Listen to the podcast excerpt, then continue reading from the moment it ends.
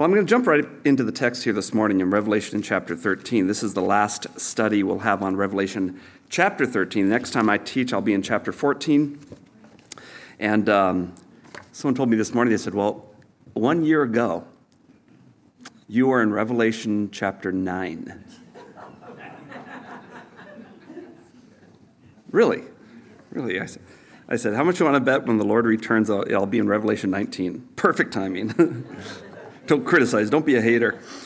Um, but we went into detail last, uh, picking up on some of the, the, the, points we didn't cover within the text itself. Uh, I encourage you to go back and listen to those. In fact, we just edited the uh, service from last week. We, meaning me, because this entire week I fell in love with the sunshine. So, again, please, just, I didn't do any uh, of my responsibilities. But, the, um, but I just put it up online and it should be edited online if you want to listen to last week's study. And I, I say that because, in order to understand here this morning, uh, and if you have questions or wondering how I built upon that, uh, you feel like you're jumping into the middle of an argument, because you are. and so I'm going to do my best to try to speed you up to date. Uh, but that study is available online for those that would be interested in Revelation chapter 13. It's a part one study. This would be part two. And then, like I said, next time we'll be in chapter 14. But in Revelation chapter 13, I might as well jump back to verse 15 and read for the next four verses. Revelation chapter 13, verse 15, and it was allowed to give breath, speaking of the beast or the false prophet, Antichrist to put it simply. It was allowed to give breath to the image of the beast, so that the image of the beast might even speak and might cause those who would not worship the image of the beast to be slain. Also, it causes all, both small and great, rich and poor, both free and slave, to be marked on the right hand or the forehead, so that no one can buy or sell unless he has the mark, that is, the number of the beast or the number of its name. and this calls for wisdom. Let the one who has understanding calculate the number of the beast, for it is the number of a man, and his number is 666. Lord, I don't have the ability to adequately address all the concerns, fears, worries, questions in this text in people's lives. I'm not the Almighty. and yet I rejoice because you said in your word, Call no man the teacher except for the Christ. And so, Lord, even though I open my mouth, we depend upon the impartation of your person, your spirit, to speak your truth to the hearts that want to hear. I pray, God, for any that don't want to hear, Lord, I pray that you would still meet them. But I particularly pray for those that do want to hear. And I ask, God, that you give clarity to my speak. I pray that we could avoid confusion. I ask, God, the questions that we have, we will not uh, be triggered by them, but that we would just simply wait upon the Lord, give it time, think it through, and we won't react. I pray for that kind of peace to be here this morning. Forgive us, Lord, of our sins. Cleanse us by the blood of Jesus. We trust in the filling of your Spirit. And you would wash this house, cleanse this house, but fill this house. And so, Lord, we ask that you'd bind the work of the enemy of our soul. He'd have no place here. And you would receive all the glory, not some of it, all the glory for the communication of these truths can only be understood by your Spirit alone. So we ask for this grace. All glory and power and forever only belongs to you. In Jesus' name, amen. Well, in response to this phrase that it closes in chapter 13 with, saying, Let him who has wisdom calculate the number of the name, there's been various perspectives regarding what exactly is this calculation. Some people have tried to suggest that it was that the answer to the puzzling question lies within a discipline that's called gematria, or gematria, however you say it, and it involves calculating the number of values of the letters of the person's name or the, or the uh, title in order to somehow discern the identity of the person and uh, to kind of come to a conclusion about who they are. And in this case, you can discern, so they argue, the Antichrist. And as a consequence of using this gematria, various historical figures from like Caesar Nero all the way up until modern times of Adolf Hitler various historical people have come about and they calculate their name. And guess what? In the calculation of their name, using a numerical value for each letter of their name, they, they prove through this gematria that actually these guys are 666, and therefore they are the Antichrist.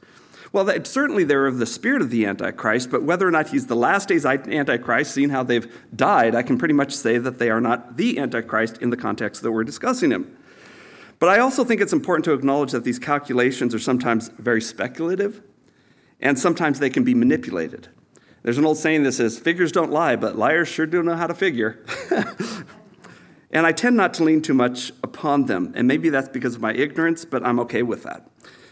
But another perspective, including my own, suggests that the understanding of the number of his name involves delving into the language itself. For instance, the Greek word stizo, which means to stick or to prick, it serves as the root word for the number 666, which in the Greek you have a verbal meaning behind the numbers. Not in English, but in Greek you do. And the root word there is to stick or to prick, and it implies something maybe inserted into the body possibly stuck or pricked into, as the text says, the back of the right hand or the forehead.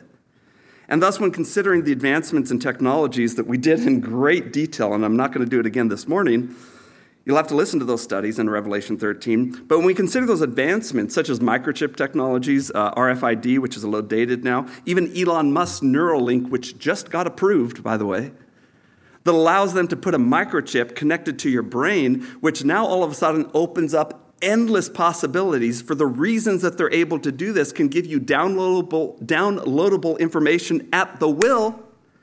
No more study, no more long hours drinking coffee or Vivarin in college. Remember that? That worked wonderfully, didn't it? Oh, sweet Lord. But while these theories hold interest upon uh, when you look at, the, look at them in and of themselves, they often tend to overlook the broader theme that's presented to us in the scripture itself. In our previous study, as I already mentioned, part one of the study, we explored the biblical accounts, shedding light upon Satan's endurance throughout history, where he has an enduring theme trying to represent a certain concept unto man, a certain agenda with man that he's had from the very beginning of time. We observed his desire how to influence them and mark humanity, tracing all the way back to the, to the Garden of Eden. And even coming into Genesis in chapter 6, right after Genesis 3 in the Garden of Eden, coming into Genesis chapter 6, where the fallen angels are procreating with man. You say, but Ben, that is nuts. I know. That's crazy. Mm-hmm. That's weird. Yes, but don't tell me that's not what the Bible's saying. It is crazy. And you can reject the Bible, and I completely support your right to be wrong in that. You can reject the Bible, but don't tell me that's not what the Bible is saying, because it is. And so, what Genesis 6 reveals to us is this, un, uh, this unholy union driven by the allure of forbidden knowledge. And it resulted in the corruption and the wickedness. Ultimately, that was the basis of the decision for God to flood the earth. It wasn't that God just says, hey, you know, I'm just kind of irritated today, so I'm going to flood the earth, you jerks. No, there's a reason. There's something building up to this conclusion. And to say it another way, what we have to realize is that the radical actions in Scripture of God Himself to flood the earth, or on the other hand, to eradicate the populations in the land of Canaan. The reason God does this, for the lack of a better term, is this demonic interbreeding with man. And I understand the subtleties of the language, but eh, that's another story. Something weird is happening on planet Earth.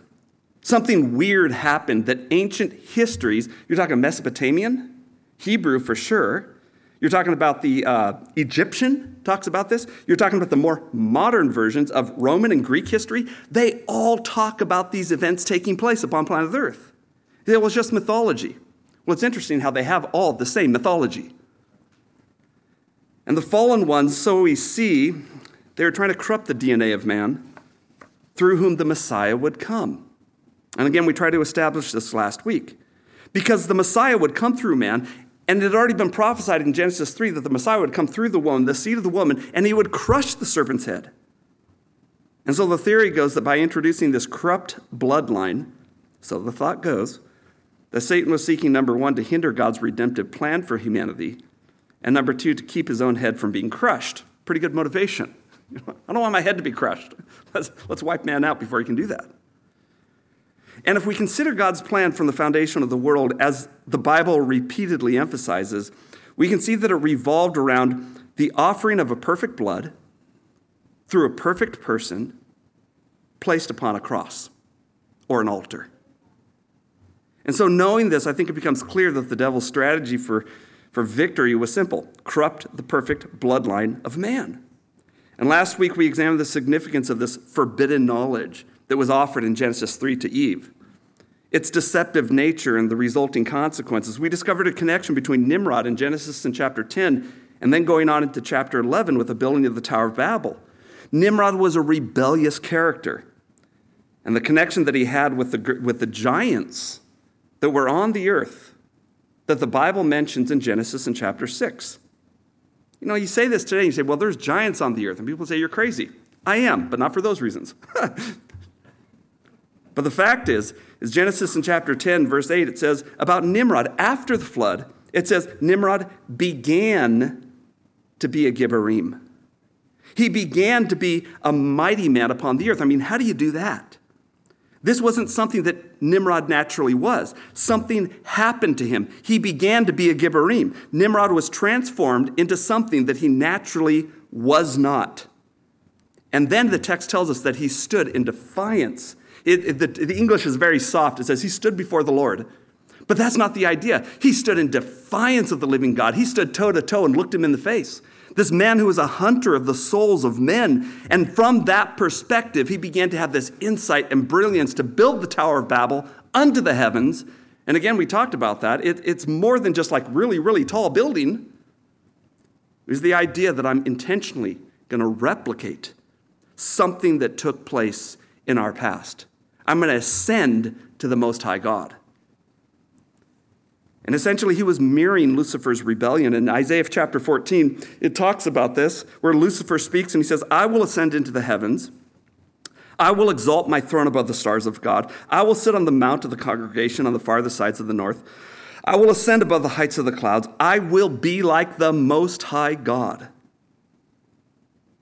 And this knowledge was given to Nimrod, so it appears, after he began to be a Gibborim, because after he began to be a Gibborim, he suddenly had this unction and this power and this insight to do something, to build the Tower of Babel, to stand in defiance of the presence of the living God. And he began to be a Gibborim. And thus, these accounts caution us, so we found, against accessing this forbidden knowledge and attempting to surpass the boundaries that God has put upon us. And they serve as reminders of the dangers inherent in these pursuits. And they demonstrate that, as opposed to contrary popular belief, that God's intervention, which is often seen as his cruelty and his unkindness, it's not cruel, it's not unkind. But it's God's attempt of protecting humanity from the path that Lucifer, the enlightened one, is trying to lead man down. And so God takes a radical action to deal with something really weird was happening on the earth. And he did this several times. But unfortunately, the concept of the mark of the beast, as we just read about it, is often approached from a perspective of trying to identify a specific event or a physical manifestation in the future whereby we can discern who the Antichrist is going to be. But I think it's important to consider the broader spiritual purpose behind Satan's agenda in marking humanity in the first place. Unless you understand that, you're going to come to the wrong conclusion at the end. You're going to think that all these events just kind of randomly took place in the Bible. Oh, go out and wipe out the Canaanites. Oh, now I'm going to flood the earth. Now I'm going to wipe out Sodom and Gomorrah. Just because. Really? That's the God you serve? Capricious, nonsensical, illogical, irrational? Or it could be that that's a description of us. Interpreting God through our own hearts. Who knows? But God is always, Satan has always tried to corrupt mankind not just spiritually, but physically. And he did it subtly with the promise that you too can become a Gibborim. You too can become a mighty man upon this earth. But something has to transform in you. You have to come to an enlightenment. Genesis 3, you too can be like the Most High God. And Satan, Satan tripped himself up with this lie. And he bred that lie into mankind, and we've believed him ever since. That's why in the Gospels it tells us in Romans that you confess that Jesus Christ is Lord. It's not an open sesame magic chant you do. It's your acknowledging that the lie in Genesis 3 is exactly that a bunch of baloney. And there's one God, and it ain't me. When a man comes to that conclusion, he's on the right path. The fact is, you're not going to become God. I can't become God. This UFO phenomena, which, you know, we always said, you know, those people are whack jobs, and there's a lot of whack jobs in that circles. But it's demonic. And the reality is this you know, you have guys like Barack Obama. Sorry, I just that acid reflux always comes up at that moment. But he comes out here just a few months ago and he's like, ah, yeah, that's actually real. Interesting. But they're not UFOs. They're not little green Martians from other planets. They're not. It's physically impossible to travel with light speed for thousands of years and to show up and say, hey, we just showed up.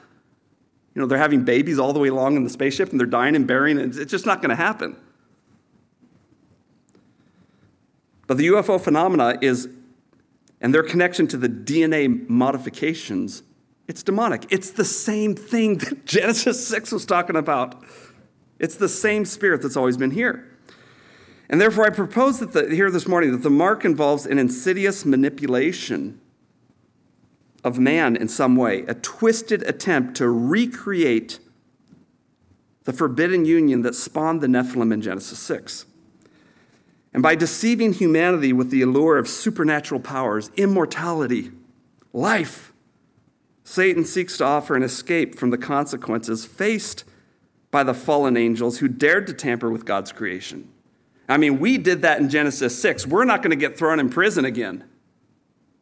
And so we got to find a way for man and give him the information for man to do the dirty work for us.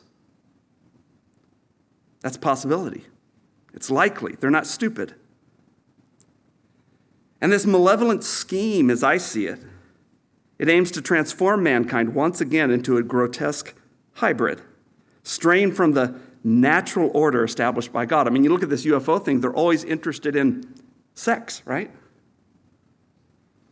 What's that about? What's going on there? And the mark of the beast comes in a sinister gateway, promising superhuman abilities while entangling humanity, as the book of Revelation says, in eternal damnation. Those who receive the mark. So these Nephilim embodied corruption. These hybrid, the sons of God went into the daughters of men and created the mighty men of old. And all the histories of mankind have these legends, which are usually based in a grain of truth, of these half God, half men upon this earth. The Bible talks about David and Goliath. There he is. The Bible talks about Og. The guy's 12 feet tall. You say, Well, I don't believe that. Fine. But that's what the Bible says. And these Nephilim marked a significant departure from God's original plan, and they initiated a cycle of corruption and wickedness that Satan exploited through man's vulnerability, through man's innate yearning for power, for knowledge, man's yearning for transcendence. And so that through these deceptive practices, this forbidden knowledge and false worship, Satan sought and he seeks to lead mankind away from the worship of the true and the living God. And thus, I would suggest that the mark of the beast, as described in the book of Revelation, represents the culmination, and hear that word, it's the culmination of Satan's ongoing agenda. And we have to understand it from the perspective, first and foremost, in that way. Lest we invent new ideas that, though they're clever and interesting, they fail to grasp the consistent pattern portrayed in Scripture of what Satan is trying to do. Well, we're going to calculate the number of his name, but you don't take it into the context of everything that he's been trying to do from the beginning. And so, while the mark does symbolize the allegiance to Satan, his system of deception, opposing the worship of the one and true living God, I agree with that. I would suggest to you it very well may have a very real physical component beyond the mere symbol. In fact, in chapter 9, it says those people who take the mark, they start having a physical reaction to it. These boils and sores start appearing all over their body. Something is taking place in the body because of this mark. Interesting. I don't have time to get into this morning, which we have in part in previous studies, but consider synthetic biology. Just, just Google it synthetic biology. That will blow your mind. Consider AI technology.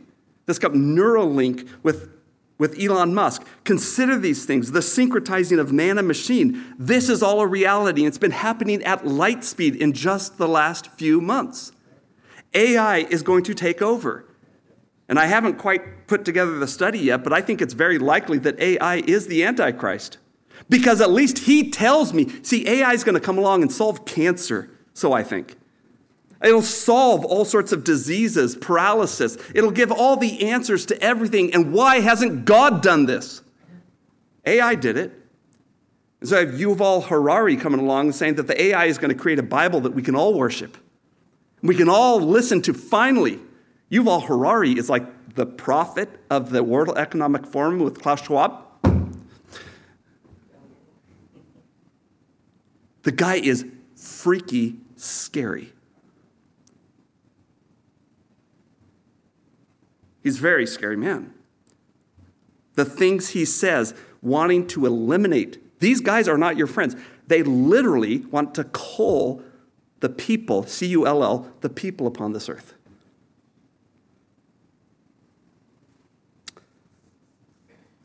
And all these things, they're all coming together at the same time. We could go into detail on that. But there's something going on with this number of this man. 666, 6 being the number of man, repeated three times. That's the number of God. It's the deception that man himself is God. Yet we know from Revelation 13 the power behind it is the false Trinity, where in the true Trinity you have the Father, Son, and the Holy Spirit. The false Trinity you have Lucifer playing the part of the Father, the Antichrist playing the part of Jesus Christ, and the false prophet, the second beast there, playing the part of the Holy Spirit. You have this false trinity, but this false trinity deceives man that he himself is God 666. There's all sorts of those things going on. Those of you that are familiar with the biblical language. And because of that, all this requires us to think a little bit more deeply, which is something sometimes we're not very good at in a quick, fast paced culture. You see, the battle between good and evil has been raging throughout history.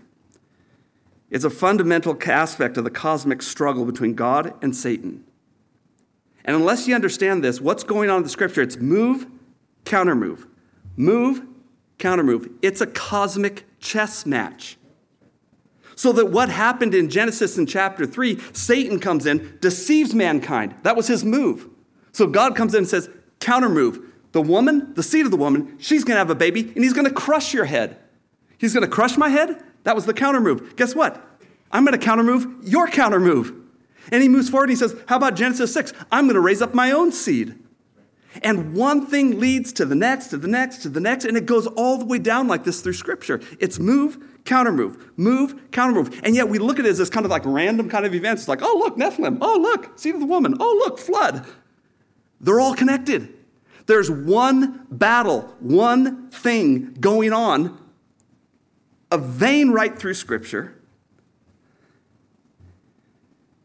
And when we examine it, we discover that Satan has always been seeking to imitate and to counterfeit everything that belongs to God.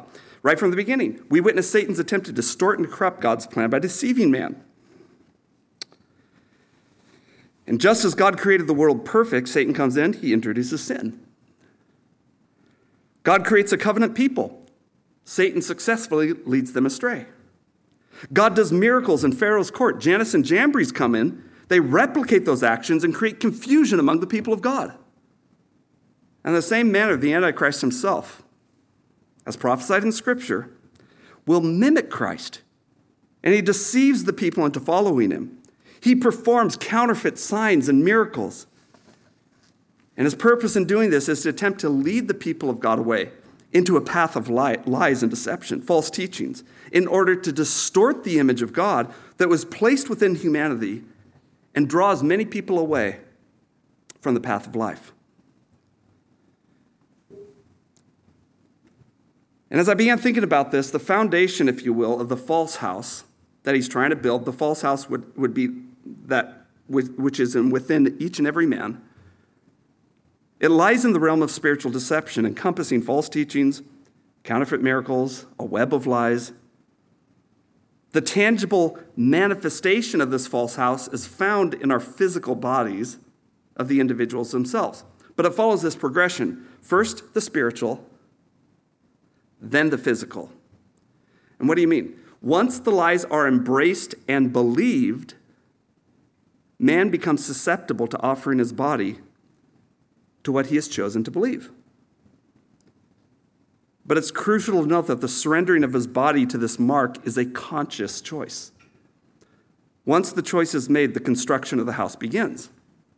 His body will not change until he makes a choice. And the man of his own free will willingly accepts the mark of the beast. I mean, it's offering me so many things that God has never done for me. And this mark, in accordance with the Satan's deceptive pattern, it entices with promises of knowledge, life, abundance, health, and wealth. And you know, if that's the only reason that you serve God, you'll serve the devil. God created our body. He didn't create us to die, but here we are. And the fact is, the gospel tells me that He'll give me a new body. And the decision to accept the mark is rooted in the beliefs that man has chosen to embrace. The mark itself serves, I would suggest, a physical representation of a spiritual belief. And once the mark is received, it forever transforms the individual. And I say that word carefully forever transforms the individual into something that God never intended. What happened to those, according to the book of Revelation, who received the mark? They are destined to now go to hell that was prepared for the devil and his angels. Kind of fierce, isn't it? Unless it's consistent with all the other fierce judgments that we see in Scripture. Unless it's consistent. And I'd suggest to you that it is if you give me a minute. I believe that understanding Genesis 6, where the sons of God went into the daughters of men, is crucial for comprehending the real conflict that's depicted throughout the rest of the scriptures. Now, Paul the apostle in Ephesians 3:10, he tells us that the purpose of the gospel is that we become a witness to who? To the heavenly realm. What are you talking about? I thought it was that we die and we go to heaven. We do. Fringe benefit. But the purpose of the gospel is there is a conflict, a testimony against the heavenly powers. We, we, our warfare is not against flesh and blood, but against powers, principalities, spiritual wickednesses in high places. Ephesians 6. It's all over the place. There's a real conflict going on. That God has placed man into the course of history to play our part. And because Satan tried to trip us up from playing our part, God redeems mankind so man can play his part.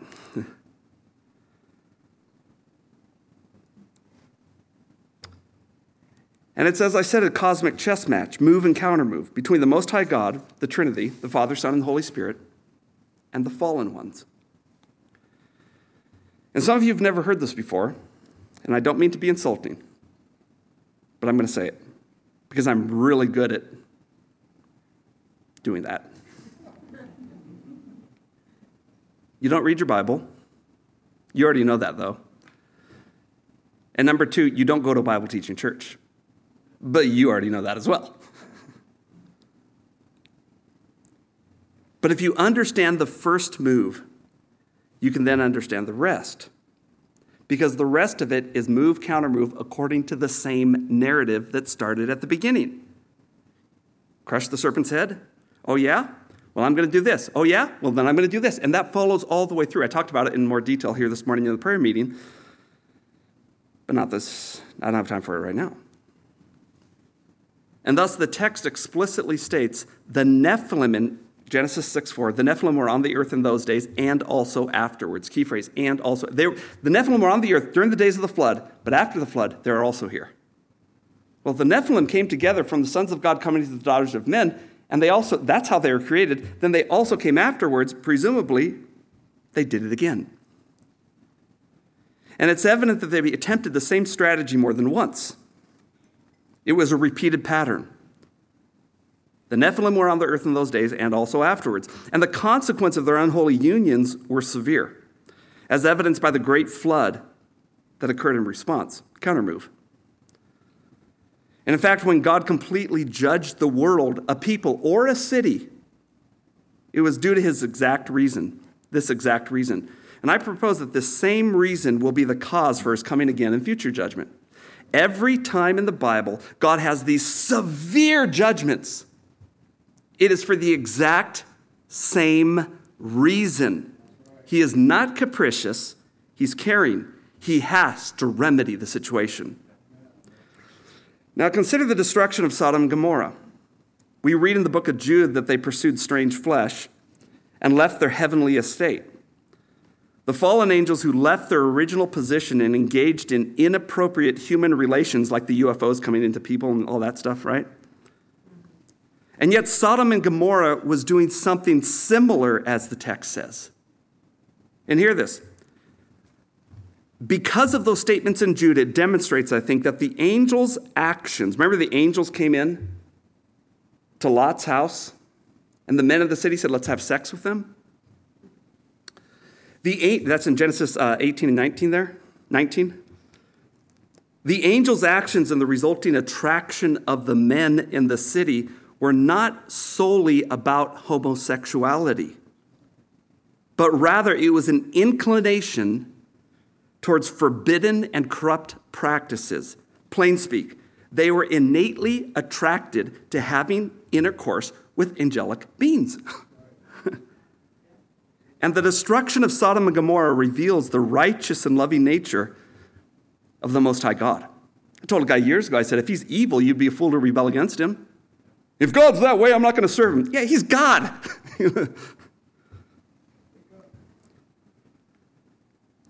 And he brings about a similar devastation out of necessity for what likewise transpired during the flood. And I think it's illogical to conclude that God is capricious, he's a genocidal being. No, he's not. But there's something else going on. You see, so many people say, well, God's all loving, so they ignore those passages. How do you reconcile those passages with the loving God? Unless he did something out of necessity because there were no longer any other options. It got so evil. Matthew 24 says the last days are going to be like the days of Noah. Matthew 24 says it's going to get so evil that those days must be shortened. How do you reconcile that? So they just ignore the Bible and say, We're Christians. We are Christians, but you're ignoring the Bible.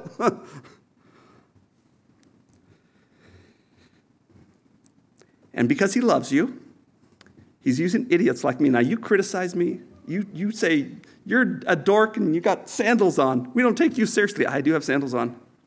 I do have sandals on. I bathed this morning. I, uh, hey, look, I do it every week whether I need it or not. Fine. But I think only a truly loving person tells you the truth. I don't hate any of you. Something else is going on. This is the exception, not the rule. God destroyed Sodom and Gomorrah. Something was going on. And likewise, as we delve into the Israelites' journey into the promised land, we confront the presence of the Nephilim in numerous tribes, such as the Rephaim, the Anakim, the Zuzamim. There's the Emim. There's something like 20 different Nephilim tribes in the land of Canaan. And their occupation of the land, I would suggest to you, how did they get there? It serves along the narrative of move, counter move, move, counter move. God comes to Abraham in Genesis in chapter 12 and says, Guess what? Your seed is going to bless all the nations of the earth. And you're going to go into the promised land. That's chapter 12 and 15 talks about this. You're going to go into the promised land. Devil goes, Oh, really? Well, guess what? We're going to go into the promised land. Counter move. It's move, countermove in this cosmic chess match. And Satan, aware of God's promise to give the land to Israel as a place from where the Messiah, who would crush their head, would be born and save mankind, the devil decides to st- uh, strategically populate the land of Israel with the Nephilim for when the Israelites come. Have you ever wondered the purpose behind God sending the nation of Israel to Egypt for 400 years? Well, there's several reasons, But for our immediate purpose, it serves twofold purpose. Number one, to separate them from the corruption spreading in Canaan. And number two, to mold them into a unified nation. The, the pollution already started in Canaan, and God says, oh, that thing's got to run its course. And it's going to take 400 years for it to be completely corrupt, so me as a righteous judge can eradicate it.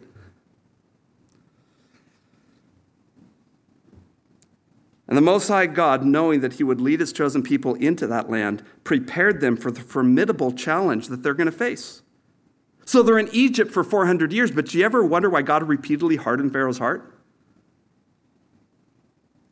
He did so in the hope that the children of Israel would witness His power and His faithfulness. And this action was meant to strengthen their faith and their resolve as they approached the promised land. But you guys know the story. When the spies were sent in, when they reported the presence of the giants, the Israelites succumbed to fear. And they said, We're not going in there. There's giants in the land. We're like grasshoppers in their sight. That's how big they were. They're thinking, These guys are huge. I think there's some exaggeration there. But they're saying, These guys are massive.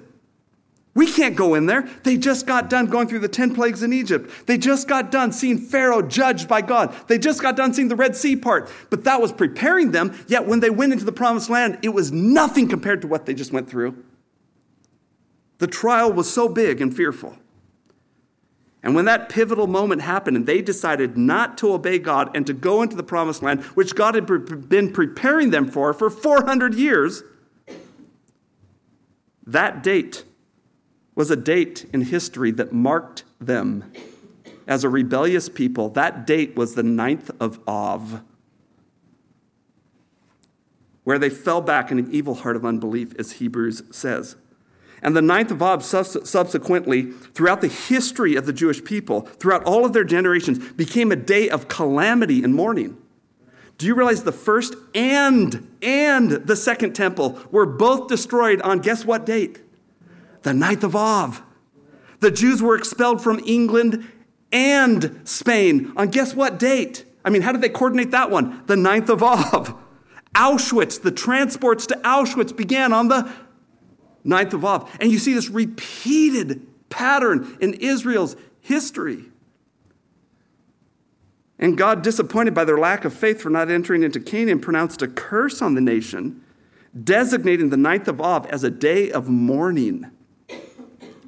So Israel goes in and spends 40 more years in the wilderness until that generation of unbelief dies off. Joshua and Caleb, the old guys now, 80 years old. And when they're ready to go into the promised land and remove the giants from the land, what is the mandate that the Most High God gives to Joshua and Caleb and the rest of Israel for when they go in? What does he tell them they must do? He says, Take them all out, kill them all, burn everything, okay? That's genocide.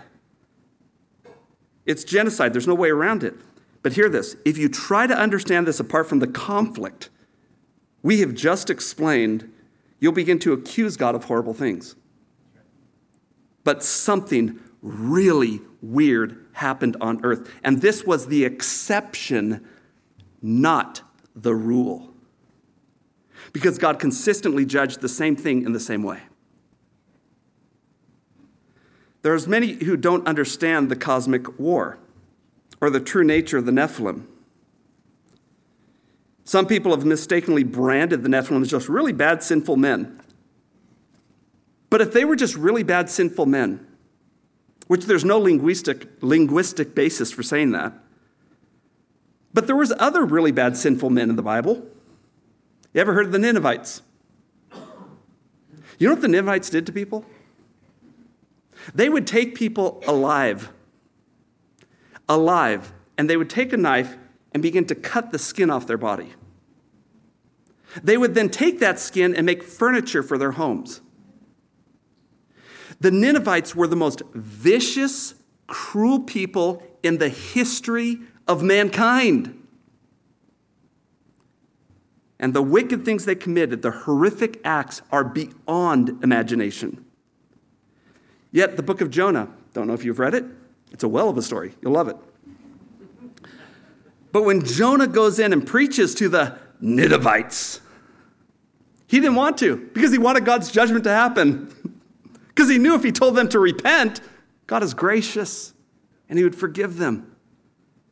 And he preached to them reluctantly. God had a way of twisting his arm on that one. And they turned from their ways and found mercy. What? The Ninevites found mercy? And it's a reminder of God's grace that even the darkest souls can find redemption and forgiveness. What he did in these occasions were all for the same reason. What do you see in the promised land? What? There's no repentance. What do you see in Sodom and Gomorrah? No repentance. What do you see in the flood? No repentance. Therefore, no grace, no mercy. In the flood, Sodom and Gomorrah, the conquest of Canaan, nothing. Because why? Why is this not taking place? One reason the Nephilim are there. and that's the key to the conflict in Scripture move and countermove. Jesus said, just like in the days of Noah, so shall it be at the time of the coming of the Son of Man. Fast forward then to the book of Revelation, where we discover four key aspects in the book of Revelation regarding the mark of the beast. Number one, without this mark, you can't buy or sell anything. It's a digital currency that you're fed now. That was a pun. You, I don't know if any of you are keeping up on the banking news. Not many people do. But what's in Banking USA today? Um, but it's a digital currency. And without this mark that you stick or prick into the back of the right hand of the forehead, you cannot buy or sell anything. But let's dive a little deeper. The second criterion, which often puzzle pe- people, and I alluded to, it mentions something intriguing. Those who bear the mark will experience grievous sores upon their body. It's in uh, chapter 9, isn't it? It's a head scratcher, right? Why would the mark cause such affliction on people's human bodies? Something physical is happening to the people's bodies because of the mark. Moving on to the third criterion we're warned that those who embrace the mark will end up in the lake of fire alongside Satan and his angels. Notice, unlike the Ninevites, unlike the Ninevites, there's no grace, there's no mercy for those who take the mark. Because the mark involves something else. And finally, the fourth criterion, it paints the grimmest of pictures it says, In those days, when people receive this mark, people will desperately seek death and they won't be able to find it. As it was in the days of Noah, so shall it be at the time of the coming of the Son of Man. In the days of Noah, men lived exceptionally long lives. They're going to want to die, but they can't. They were promised life and they got it, but it was not the life they wanted. And in my view, the mark of the beast carries severe judgment, just as we see in past events like the flood, Sodom and Gomorrah, the conquest of Canaan. It's a judgment devoid of grace and mercy. If one takes the mark, he becomes a race of unredeemable man, not unlike the Nephilim, the seed of the serpent. And this is why the judgment depicts, depicted in the book of Revelation mirrors the severity we witness in the times of Noah's flood, Sodom and Gomorrah, the conquest of the promised land. It's an exclusive judgment for these types of situations because this mark basically, evidently, transforms you into something that is no longer the unadulterated creation of God Almighty. But it's a willful, volitional choice. And thus, my suggestion, and I don't have time to even get into it, is that it also likely involves mass demonic possession. As the Christian becomes a Christian because he receives the deposit, Ephesians 1, right? Verse 13, of the Holy Spirit. We've received the person of the Holy Spirit to live within us. Satan replicates it, countermove, and they receive the deposit of an evil spirit. And the last days will be known for mass, but people won't accidentally get, it'll be conscious choices that they have rejected truth and chosen to believe a lie. You know, a lot of people reject truth because it makes them feel uncomfortable.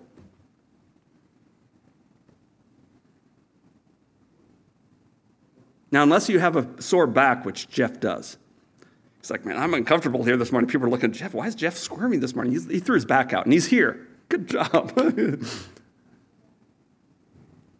he's like, man, I got to stand up. You can go ahead and stand up. But people reject truth because it makes them feel uncomfortable. I mean, you know, you're really not going to grow in your walk with the Lord until you're okay with not knowing everything. it's like, okay, I know a little bit. Pastor Tom Horn, who I don't know much about, but he suggests that transhumanism, which is a real thing going on today, the merging of humanity and technology, it'll present a secular alternative to salvation. The idea, appealing to people's diverse backgrounds, promises salvation through advanced technologies, not unlike um, the, the, the Yuval Harari. It promises salvation through advanced technology rather than through God Almighty. So consider this. What if there existed technology capable of curing every disease? What if there was a technology that could actually help you and finally figure out what's jacked up in your body? Restore your vision. Although we can do kind of the eye surgery today, my father got his done and he has 20/20 vision. And I'm sitting back, and I'm going, holy cow, I cannot. What? I was trying to thread a needle last night. It was fun. it took me a good 20 minutes to get the stupid piece of thread through that little stupid hole. I finally put my iPad open and I put the camera and I put it behind the camera and magnified it. And I'm like, okay, there can go. Try to zoom in on it. And I love the fact that we have medicine that can heal things. But imagine all of a sudden you're crippled and you could walk again. You could reverse the signs of aging. You don't have to take those weird, you know, $150 per packet powders and put them under your tongue. Not that I'm doing that.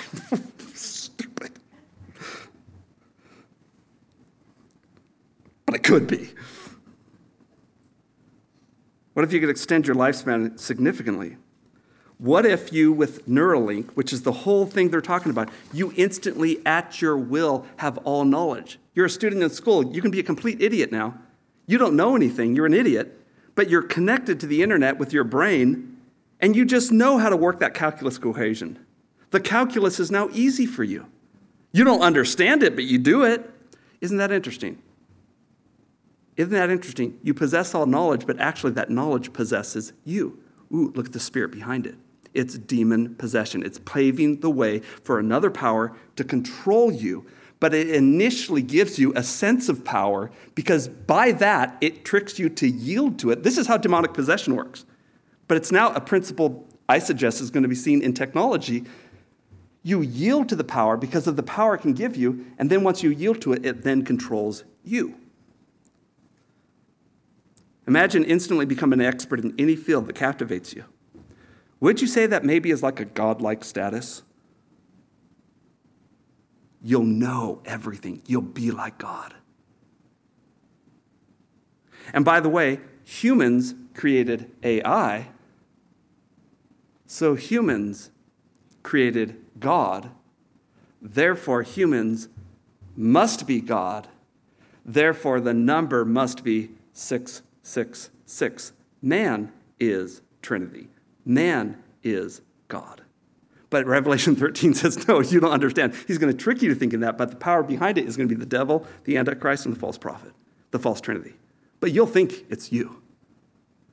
And man creates something through his own pride, but it really wasn't the genius that he received of himself. Someone else gave him that genius. He created something, convinced himself that he was God, and then that something, after he yielded to it, now controls him. And if humans were connected to computers as Elon Musk envisions with Neuralink, everyone, which has just been approved, I think I already told you that, everyone would possess the same knowledge. No one would be superior or richer than another. It would eliminate the need for conflict, theft, and hunger. The distinctions of wealth and poverty would presumably vanish. In other words, it would kind of resemble heaven. And it seems that's exactly what the underlying intention is not from Elon Musk, but from the powers that be. And this seems to be what's being offered a counterfeit. And it's going to work. It's actually going to work.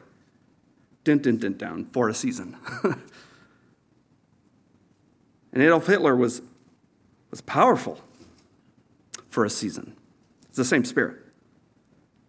And so, considering that Christ conquered death to offer us eternal life and promised new bodies upon his return for an eternity with him, the Antichrist, as described in the book of Revelation, will likely offer a counterfeit solution.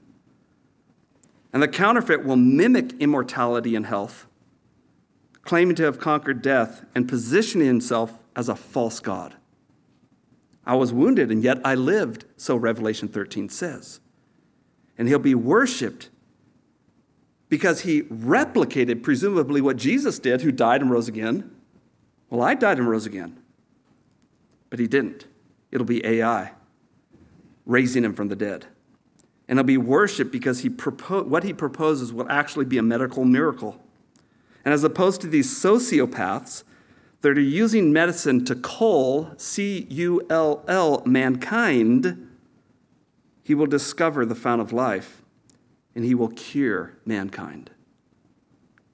Long story short, as I said, I believe the last days will be known for mass demonic possession. It's going to be a manipulation of man unlike anything we've ever seen.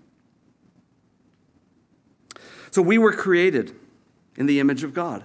We are created and we were given dominion upon the earth. Jesus then comes to the earth as one of us because Christ and what he did on the cross becomes a qualification for us for redemption. And we're also told in Scripture that we're not just heirs with Christ, but we're joint heirs or co heirs with Christ. We're going to rule and reign with him. We're told in Scripture that there's a lot more to our humanity than the weaknesses that the global elite try to highlight. You carbon based, you know, energy sucker. But if we ever become something other than what God intended us to be, we'll not only lose that dominion, which is the enemy's plan, but like the Nephilim, we become irredeemable. But the fact is, and I close, God in His love and mercy sent His Son, Jesus Christ, to redeem us from sin and offer eternal life. And through faith in Christ, we find forgiveness, we find restoration, we find the true fulfillment of our humanity. You were not created to be enslaved by the scheme of an enemy or to be marked by corruption. You and I were created to know the love of your Creator and to walk in righteousness and freedom and to fulfill the purposes that God had intended from the beginning for your life. And through Jesus and Christ alone, you and I can experience this renewed relationship with God, receiving His grace, His forgiveness, even for the Ninevites. And we can be empowered by His Holy Spirit, who, as opposed to bringing us into bondage, will bring us into the liberty and the freedom of the sons of God. And He'll give your life a purpose, a joy, and probably more significant, eternal significance. For His prayer to us was, Thy kingdom come, Thy will be done on earth as it is in heaven. Lord, I tried to take this as slowly as I could because I knew it was complicated. And at that, I know that it probably overwhelmed, particularly for those that weren't here last week.